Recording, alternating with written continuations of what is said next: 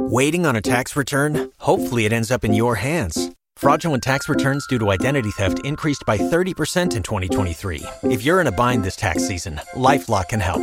Our US based restoration specialists are experts dedicated to helping solve your identity theft issues. And all Lifelock plans are backed by the Million Dollar Protection Package. So we'll reimburse you up to the limits of your plan if you lose money due to identity theft. Help protect your information this tax season with LifeLock. Save up to 25% your first year at LifeLock.com slash aware. Our top story severe storms walloping parts of Jacksonville. Trees reported down there, knocked down on cars on Lake Lucina Drive. This is in the Arlington neighborhood. Our friend Tenikka Hughes late last night on Action News Jax. This hour, we still have scattered outages in Arlington on the west side and on the north side, where a live team coverage continues with Action News Jax's Logan MacDonald. And I just saw your live update on Fox 30 Action News Jax this morning of the tree damage in the Highlands area. That's right in the north side. Last night, just before 11 o'clock, a woman in her young 20s called JFRD about a tree that came crashing down through the roof of her home, and she was scared about being trapped in the home. Luckily, she did escape without any injuries, but the home is completely damaged and just destroyed through the top of that roof. And JFRD has said it's not safe to be inside of.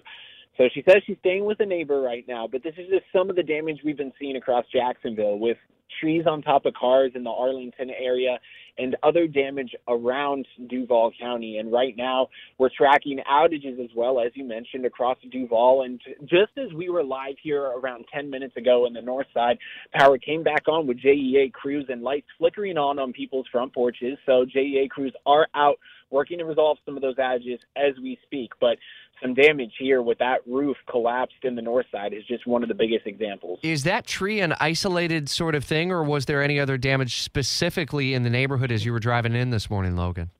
So as we've been driving around, we haven't seen much else in this neighborhood. It just seems to be that tree that's gone through the roof. But across the Duval community as a whole, we've seen some other isolated incidences.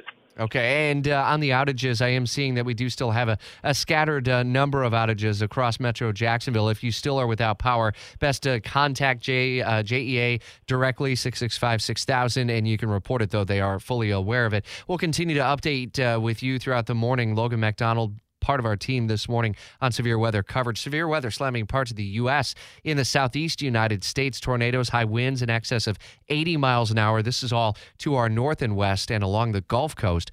And at the time, the peak of the storm, over 120,000 homes and businesses were in the dark as of uh, the last update.